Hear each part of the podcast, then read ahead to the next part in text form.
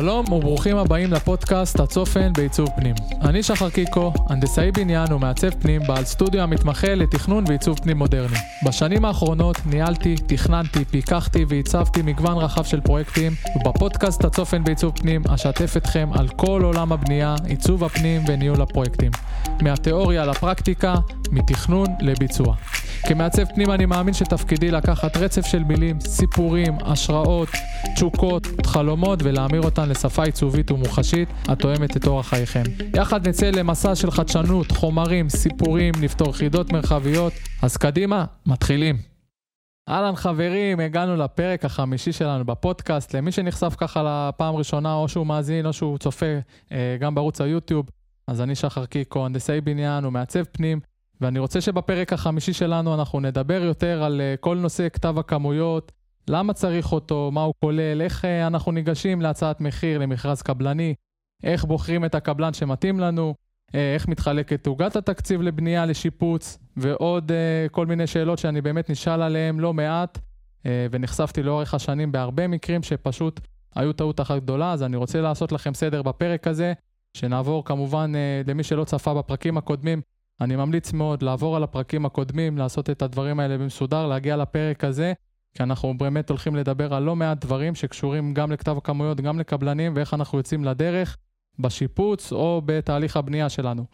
אה, אז בניית כתב כמויות אה, מפורט ומסודר לפרויקט זה משהו שאנחנו באמת רוצים לעשות אותו מתחילת השיפוץ או הבנייה שלכם, כדי לא להגיע באמת לחריגות אה, משמעותיות. ההסתמכות הזאת על אה, אומדני אצבע ומחירונים כלליים כאלה, אה, שאנחנו לא לוקחים בחשבון לכל מיני נושאים בחומרי הגמר שגם דיברתי עליהם בפרק הקודם, ונושאי הריהוטים והאבזורים, הם משהו שבאמת אה, יהרסו לנו גם את התקציב הכללי וגם אתם לא תבינו באמת מה סדר גודל כמובן של הצעות המחיר שלכם מהקבלנים, אז אני רוצה שאנחנו נעשה סדר בפרק הזה, ולאחר כל הנושא הזה של כתב הכמויות, אנחנו רוצים להגיע למצב שיש לנו תכנון ואומדן מפורט, שאנחנו לוקחים בחשבון את כלל התכולות, גם של הבנייה, אם זה הריסות, תשתיות, עבודות הגמר שאנחנו עושים, uh, כמובן בהמשך לסט uh, תוכניות אדריכליות שדיברנו עליו בפרק הקודם. האומדן הזה יתבסס כמובן על כל התכולות שאנחנו נדרשים לבצע uh, בזמן הפרויקט, בזמן השיפוץ, וככה בעצם אנחנו נוכל להמיר את התכולות האלה לעלויות מדויקות, וזה מה שחשוב לנו באמת להשיג מכל הנושא הזה שנקרא כתב כמויות.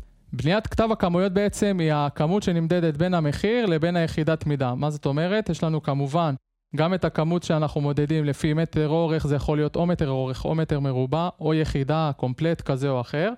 לעומת כמובן אותה, אותה יחידת מידה לעומת המחיר שלה. סך הכל שניהם בעצם מייצרים לנו את אותו סעיף שהקבלן הולך למלא מבחינת הצעת המחיר שלו.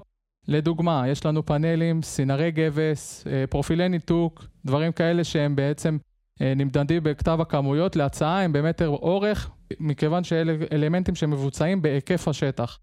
אה, אם זה הפאנלים ואם זה, כמו שהסברתי לכם, כמובן גם על הסינרים, זה דברים שמופיעים לנו בהיקף השטח של השיפוץ או הבנייה, והם נמדדים במטר אורך. דברים שנמדדים במטר רבוע זה בעצם הריצופים, החיפויים, שפכטל, צבע, הנמכות גבס, דברים כאלה נלווים. נמדדים במטר רבוע, כי אלה אלמנטים שנפרסים לנו על כל השטח בעצם.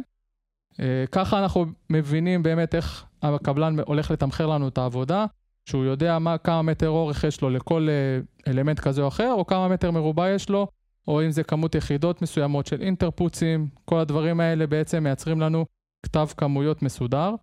חשוב לדעת שהמחירונים האלה לא כוללים מע"מ לרוב, אז יש לקחת בחשבון אה, את זה בחישוב שלכם, אתם צריכים להבין שזה חלק מהעוגת תקציב שלכם, המע"מ פה נוגס יפה יפה בתקציב הכללי, אז תדעו לקחת את זה בחשבון. מעבר לזה, יש כמובן לראות את כל ההערות של כל תכולה, מה זה, מה זה כולל מבחינת המחיר. לדוגמה בריצוף, אה, יש לבחור את הסעיף לפי גודל הריצוף שבחרתם לבית, אה, ככה שהוא באמת יכלול את עלות המרצפת, היישום של המרצפת והרובה. לצורך הדוגמה, אם אנחנו בוחרים ריצוף שהוא מטר עשרים על מטר עשרים, הוא טיפה יותר מהסטנדרט.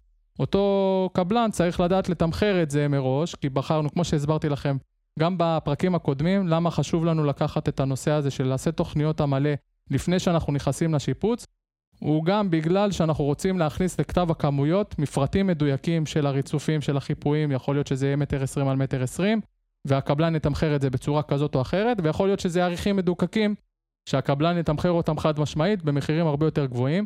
ואנחנו צריכים לדעת את הדברים האלה לפני שאנחנו נכנסים להצעת המחיר, כדי לדייק את זה ולהתאים את התקציב לסדרי עדיפויות שלכם בהמשך. אז זה כמשהו שבאמת חשוב לשים עליו את הדגש. מבחינת כל הנושא הזה של הבלתי נצפה מראש, הבנאמים האלה שאנחנו לוקחים אה, בחשבון לפעמים, אה, זה משהו שהוא קריטי ואתם חייבים לקחת אותו בחשבון. גם אם אנחנו נתכנן בצורה מאוד קפדנית את השיפוץ ונעריך את העלות שלו בצורה מאוד אה, מדוקדקת, עדיין ישנם דברים שבאמת אנחנו יכולים לשנות ולהוסיף לאורך כל השיפוץ עצמו, הבנייה שלכם. אז תיקחו מראש את כל הנושא הזה של גם התשתיות, אם זה המים, אם זה הביוב, אה, תבינו בכלל אם יש אה, סיטואציה שאנחנו נכנסים למצב של הריסה, יכול להיות שהארבע צול שלנו בעצם, של מערכת הביוב, הוא ממוקם במקום שלא לקחנו בחשבון, ויכול להיות שאנחנו נצטרך להחליף. אה, יכול להיות שהמערכת מאוד ישנה והיא מחלידה ואנחנו נצטרך להחליף את כל התשתית. דברים, יש, יש דברים שהם טיפה משתנים, אז תיקחו את הבנם הזה של, ה... גם כשאנחנו עושים את הדברים בצורה מאוד מדויקת, תיקחו איזשהו בנם של 5-10 אחוז, ובנושא התמחור כהערכה וככלל אצבע שאנשים עושים, אה, יוצא לי לא מעט לשמוע ולהיחשף אה, לדבר הזה, גם עם מקרים שקרו ללקוחות, שבאו אליי לייעוץ, ולרוב הם לא ידעו באמת מה תהיה עלות הפרויקט, וחשבו לדוגמה שאפשר ב-200 אלף שקלים לעשות איזשהו שיפוץ שכולל את כל הרצונות שלהם, ובסוף מההערכה שלי והניסיון, הם לא בכיוון, אתם צריכים להבין שיש שוק מסוים שיש לו גם תנודות ועליית מחירים, שאני מכיר אותם כי אני חי אותם ביום-יום שלי, אז אני יודע לצפות אותם, ולזרוק ככלל אצבע מחיר למטר מרובע, כי סתם דוגמה שמעתם מהדוד או מאיזשהו חבר שעכשיו לא מזמן שיפץ, זה לא תמיד רלוונטי למה שנוגע אליכם. ולפני שאני ככה עובר לנושא הקבלנים, אני רוצה ככה לסגור את נושא כתב הכמויות, אני אתן לכם איזשהו משהו ככה קטן מהרשימה שאני עושה באקסל שלי, גם לספריית חומרים, וגם לכל הנושא הזה של הטבלה. אה, לנושא הריצוף, אני יכול לתת לכם דוגמה לגבי הריצוף, אם זה גודל של סתם דוגמה, מטר עשרים על מטר עשרים כמו שאמרתי לכם, זה יכול לנוע גם העלות של הריצוף עצמו כחומר לבן זה נקרא, וגם העלות ביצוע של הקבלן כחומר שחור, יכול לנוע סביבות ה-400 ש"ח למטר רבוע. ואם אנחנו הולכים בכלל אה, לבחור איזה שהם עריכים מדוקקים, אתם צריכים להבין שזה כבר קופץ כמעט בכפול לאזור ה-800 ש"ח וצפונה, כי גם העלות של האריח עצמו המדוקק אה, נע סביבות ה-400 ש"ח, וגם העלות של הקבלן, הוא צריך להבין שהוא הולך לעשות מדוקקים, זה הסבלות היא שונה, אי אפשר להרים את התאריכים האלה כפועל אחד, אז הם לוקחים את הכל בחשבון, וזה משפיע לנו בעצם באופן ישיר אה, על כל נושא התמחור, זה יכול להיות גם בנושא החדרים הרטובים של הבחירה שלנו לכלים הסניטריים, אם זה לאסלות, אה, זה יכול לנוע בסטנדרט של 2,500 ש"ח, וזה יכול לקפוץ ל... 6,000 ש"ח. אה, כל דבר כזה מבחינת חומרי הגמר יכול להקפיץ לנו גם את העלויות כמובן עצמם של האלמנטים וגם של הקבלן מבחינת הביצוע. עכשיו לנושא הקבלנים אה, זה עולם אה, בפני עצמו, נוצרה איזושהי תדמית לפעמים של חאפרים שמבוססת הרבה פעמים באמת על מציאות עגומה, זה קורה. אני מכיר את זה גם מבפנים, הייתי שכיר בעולם הקבלנות, אם הייתי מנהל פרויקטים וככה מנהל עבודה, אז אני יודע אה, מה, מה נכון ומה פחות טוב, ואיך אנחנו מזהים גם קבלנים איכותיים, ואיך אנחנו אה, ככה נכנסים לאיזשהו חשש של מזהים לפני, באינטואיציה שלנו מול הבן אדם, שהוא פחות מקצועי. אני מסביר לכם בדיוק עכשיו אה, את הקווים המנחים לאיך אתם מזהים עכשיו קבלן איכותי ומקצועי, כי יש לא מעט כאלה. אי אפשר לחשוב שכל הזמן הקבלנים רק אה, מחפשים להתעשר עלינו בגלל איזשהו פרויקט אחד, הם באים להתפרנס בכבוד. באים לעשות את העבודה שלהם במקצועיות, ואנחנו יכולים לזהות את זה, גם אם אנחנו לא מכירים. בסוף הפרק הזה הוא מוקדש לאלה שלא לוקחים איזשהו ליווי של מעצב כזה או אחר, או אדריכל, זה יכול להיות שאתם תעשו את זה לבד. אני באופן אישי ממליץ לעשות לפחות את הייעוץ, כמובן, כדי להבין אחרי זה איך אנחנו ניגשים אה, למכרז קבלני. אבל uh, למקרים שאתם לוקחים קבלן לבד, חשוב לי להעביר לכם כמה דגשים כדי שתצליחו לזהות בעצם איך אנחנו בוחרים את הקבלן. Uh, ההמלצה היא לקבל באמת, קודם כל דבר ראשון, חוות דעת מחברים שעברו שיפוץ, uh, או להסתכל באתר uh, ההתאחדות לקבלני השיפוצים, להסתכל גם על מעצבי פנים אולי שממליצים uh, דרך קבוצות כאלה ואחרות. אתם יכולים גם לפנות אליי באופן אישי אם אתם צריכים.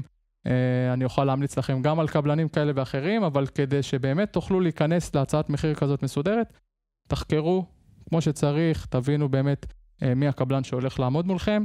כי אתם בסוף הולכים לאיזשהו סוג של חתונה לתקופה קצרה, של לפחות חצי שנה, שאתם הולכים להחליף הרבה כספים אחד עם השני, ואתם רוצים לעשות את זה בצורה טובה ונכונה. מניסיון, לא תמיד גם אפשר לסמוך על כל הנושא הזה של uh, המלצות מאתרים כאלה ואחרים, uh, כי אותם קבלנים כאלה שיש להם את האינטרסים שלהם כן לתחזק איזה שהם אתרים כדי שימליצו עליהם.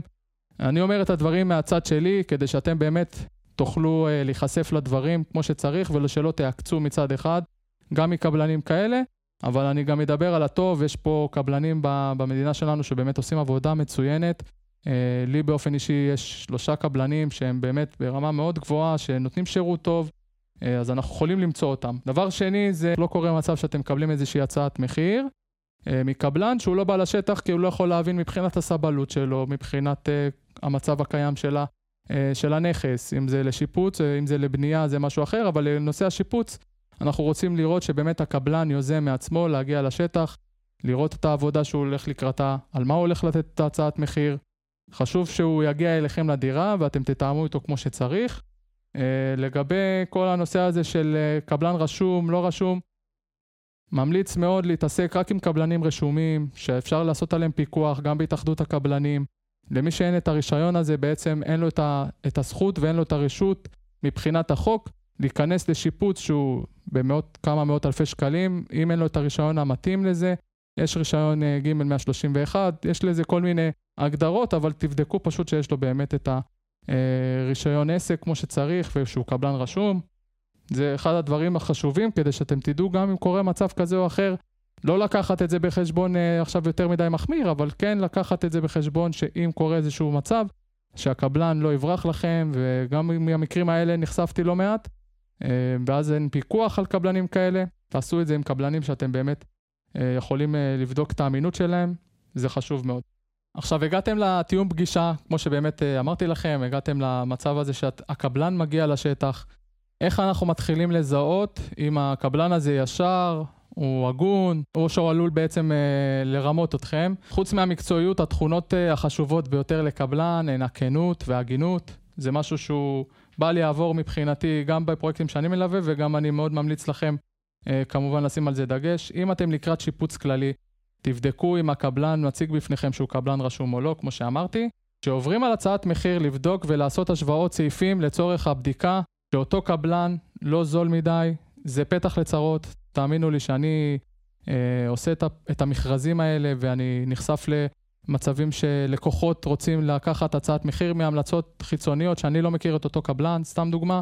אה, אז אני נחשף לכל מיני הבדלים מאוד משמעותיים בכתב, בכתב כמויות ובהצעת המחיר, וזה זה ישר מייצר אצלי פתח לצרה, כי לא יכול להיות שקבלן יתמחר נמוך מדי משני קבלנים אחרים. זה יכול להיות אה, שקבלן כזה או אחר לאותו סעיף אה, או לכל כתב כמויות טיפה יותר גבוה ב-10%, משהו כזה מכלל הסכום הכללי. זה עוד קורה כי כל אחד והשיטות עבודה שלו והשיטות יישום שלו, אבל כשהמחיר אה, הוא כמעט בחצי יותר נמוך, תבינו שיש פה קבלן שלא כל כך מבין לאן הוא נכנס יכול להיות, יכול להיות שהוא פחות מקצועי, יכול להיות שהוא אה, לא יודע להעריך את העבודה שיש, שיש לכם, או שהוא בכלל מכניס מצב כזה שהוא בונה על החריגים, הוא רוצה לקחת את העבודה עצמה, ואז מה שקורה בעצם זה שהוא גם נותן לכם הצעה נמוכה יחסית, אתם חושבים שזה כולל את הכל, ואז מגיע מצב כזה שאתם בתוך השיפוץ, והוא אומר, אה, זה לא נלקח בחשבון, פה את זה לא תמכרתי, חשבתי שאנחנו צריכים לעשות uh, את זה בהמשך. כל הדברים הקטנים האלה בסוף מביאים אתכם לחריגים שהם יותר גדולים ויותר משמעותיים מקבלן איכותי ואמין, שנתן לכם את זה מתחילת הדרך, ותאמינו לי שאתם רוצים לעשות את זה עם קבלן איכותי ולעבור את, ה, את הליווי הזה של, אה, גם של השירות של הקבלן והביצוע והמקצועיות שלו על הצד הטוב ביותר. אז אם אתם מזהים שיש איזה שהן הצעות מחיר שהן חד משמעית כאילו יותר נמוכות, בגלל זה אנחנו גם נכנסים להשוואות ובגלל זה אנחנו לוקחים גם שניים, שלושה הצעות מחיר אה, מקבלנים. לא ממליץ על יותר, אתם תתחילו ללכת ותתפזרו פה עם אה, יותר מדי הצעות מחיר ואתם לא תבינו כבר מה ההבדלים, אבל ברגע שאתם לוקחים שניים, שלושה הצעות מחיר, תראו את ההבדלים שיכולים לנוע בין 10 ל-20% במקסימום. אם קורה משהו כזה שזה יותר, פשוט לא להתקרב לקבלן כזה. אני, אתם יכולים, למי שמאזין פה כבר, אה, אני מבין שהוא גם אה, מתעניין בעולם עיצוב הפנים, אז אתם יכולים כבר ככה להבין ולסמוך עליי שאני עברתי לא מעט קבלנים, והדברים הקטנים האלה בעצם משפיעים עליכם לטווח הארוך. יכול להיות שיש פה לא מעט קבלנים גם שיקשיבו לי, יש כאלה שיחזקו את זה, ויש כאלה שיחשבו שאני מדבר שטויות, זה בסדר, אני אומר את האני מאמין שלי, זה הפודקאסט שלי, ובגלל זה אני ככה זורק לכם את כל הדברים שאני רואה לנכון. עכשיו, איך אנחנו בודקים בעצם את המקצועיות של, של אותו קבלן מבחינת השלבי ביצוע? יכול להיות מצב כזה שהקבלן מגיע לשטח והוא רואה את הנושא הזה של הריצוף, והוא יכול להיות שהוא יזהיר אתכם שכל שינוי בגודל, בגודל האריח משפיע על התמחור שלו לביצוע, האם הוא עובר איתכם על האופציות ומציג יתרונות וחסרונות של כל שלב. לצורך הדוגמה, אם מדובר בהסרת עריכים קיימים, בהכנה לתשתית לביצוע עריכים חדשים, או שאנחנו יכולים בעצם לבצע איזושהי הדבקה על הריצוף הקיים, כך שתוכלו לחסוך את נושא הפירוק.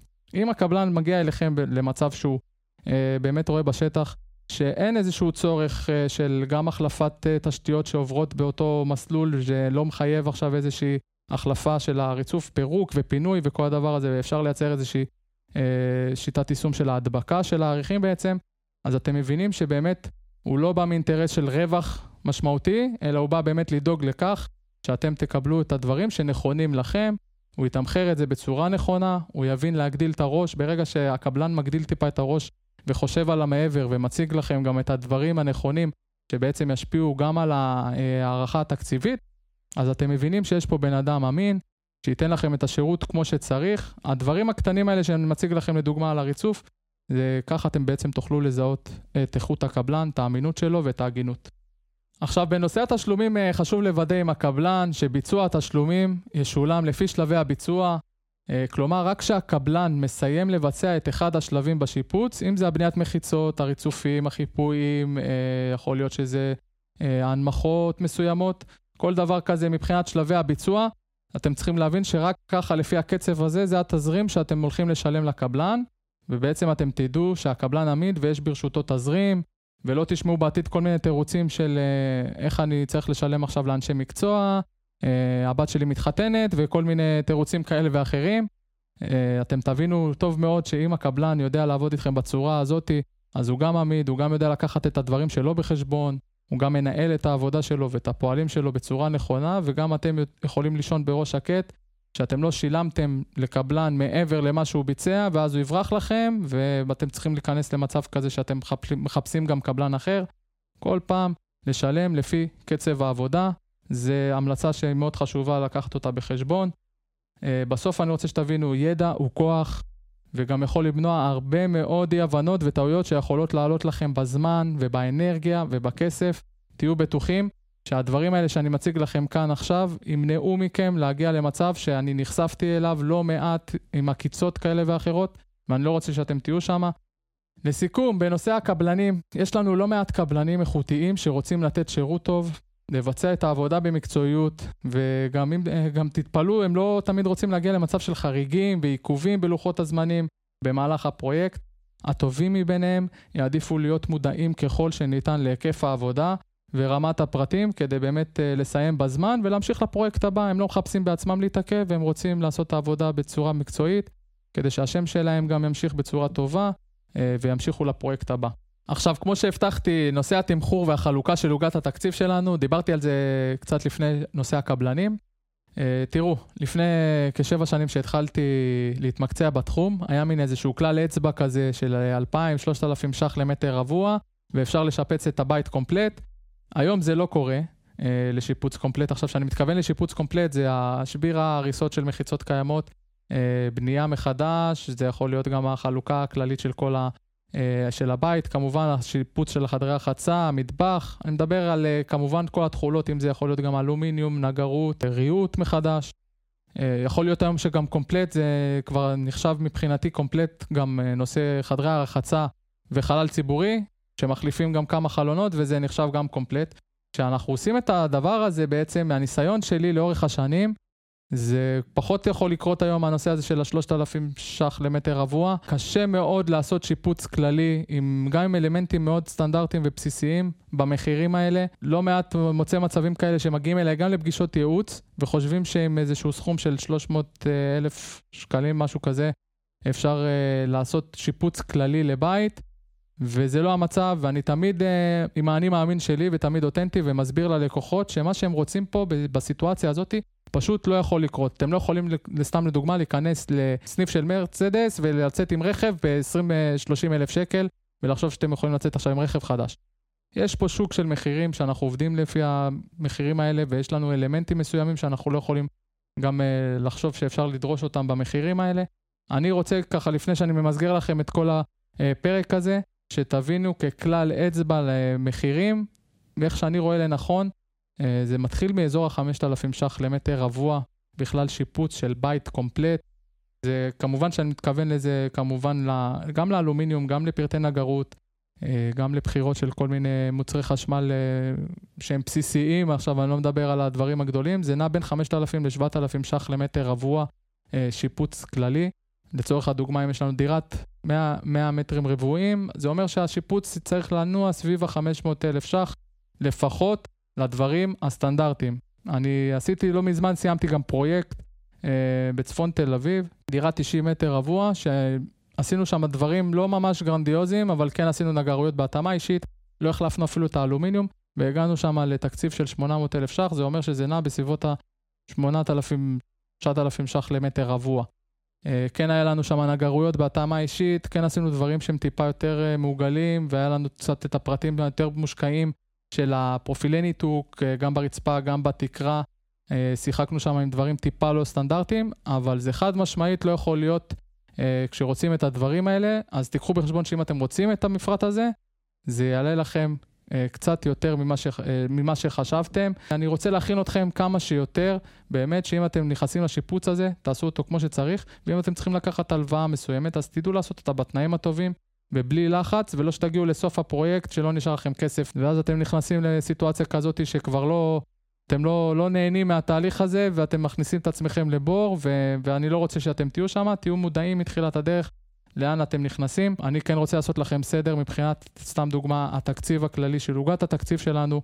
קבלן יכול לעלות סביב השליש מכל התקציב, זה לצורך הדוגמה יש לנו מיליון ש"ח לשיפוץ, זה אומר שבאזור ה-300-350 הקבלן ייקח על העבודה שלו אה, ועל החומר, זה שליש מזה נע גם לחומרי גמר שאנחנו הולכים לבחור, זה יכול להיות כל הנושא הזה של הריצופים, חיפויים, אה, כלים סניטריים וכו'.